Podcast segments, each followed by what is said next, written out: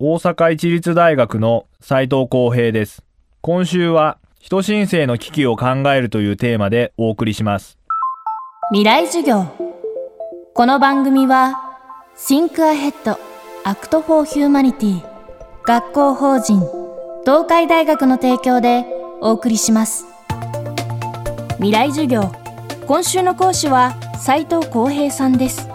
人類はテクノロジーの進化によって快適さや便利さを手に入れてきました。一方でそれは資源の開発や工業化による環境汚染。そして働く人々からの過剰な搾取といった自分たちの視界に入らないいびつな構造を生むことにもなりました。斉藤さんはこの状況を外部化と呼びますが多くの途上国が経済発展しかつ地球規模の気候変動が加速化する今もはや地球上に外部化できる場所はなくなったといいます。ではこれからどうやって未来を作っていけばよいのでしょうか？未来授業2時間目。テーマは脱成長が作る未来。脱成長っていうとやっぱり皆さんの頭に浮かぶのは製品清く貧しくっていう言葉だと思うんですねでそれはなんでそういう考え方になるかっていうと私たちのマインドセットの中には資本主義経済っていうものがすごくインプットされていて資本主義経済の下では経済がますます成長して大きくなることによって私たちの生活が豊かになるっていうことを刷り込まれてきているからなわけです。ただここでの問題は私たち本当に資本主義を続けてきてこの間豊かになりましたかっていうことなんですね。確かに高度経済成長の時代は車であったり冷蔵庫であったりクーラーであったり洗濯機であったりどんどん新しいものができてきてしかもそれがいわゆる労働者階級の人たちにまで行き渡って生活がどんどん改善してきたと。ところが、この20年30年を見ていくと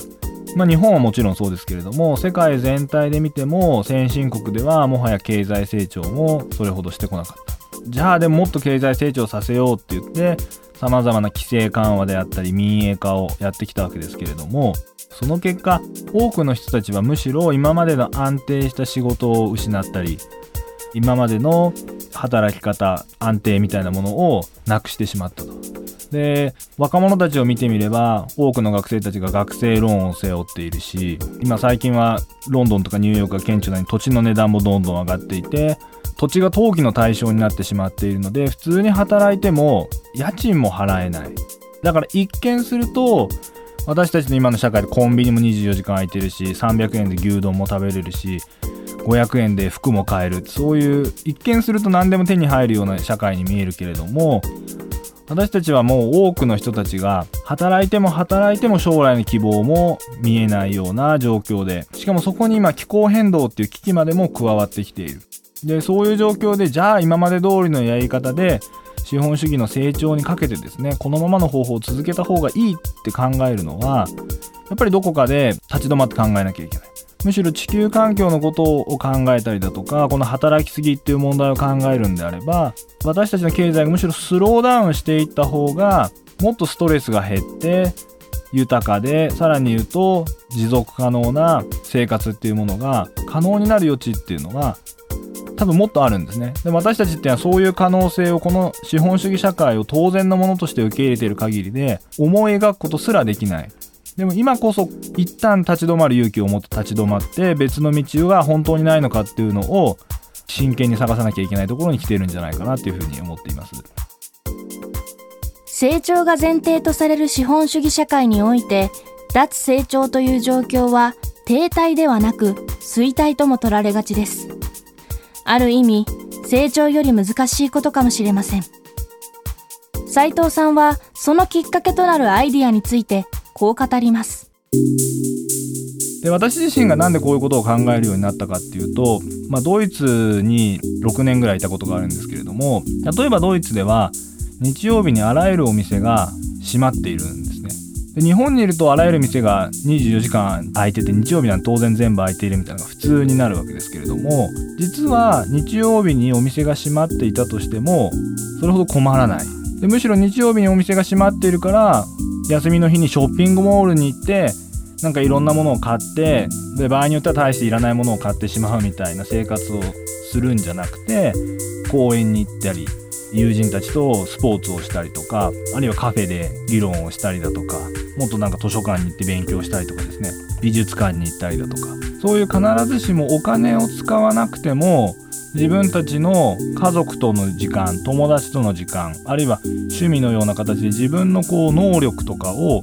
発揮したりコミュニケーションをとっていろんな問題を考えたりするっていう時間を増やしていく。これはまさに資本主義っていうのが私たちを24時間労働者か消費者にしようとするその膨張してありとあらゆるものを全部商品化の論理で取り込んでしまおうとする資本主義に対する一つの抵抗になるんじゃないか。お金を使わなくてもできる豊かなアクティビティであるとか活動っていうものの領域を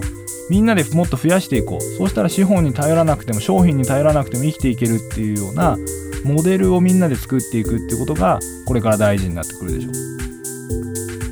未来授業。今週の講師は大阪市立大学大学院准教授の斉藤浩平さん。今日のテーマは脱成長が作る未来でした。斉藤浩平さんの著書人新鮮の資本論は集英社から発売中です。明日は斉藤さんが考える共有の財産コモンという概念について伺います。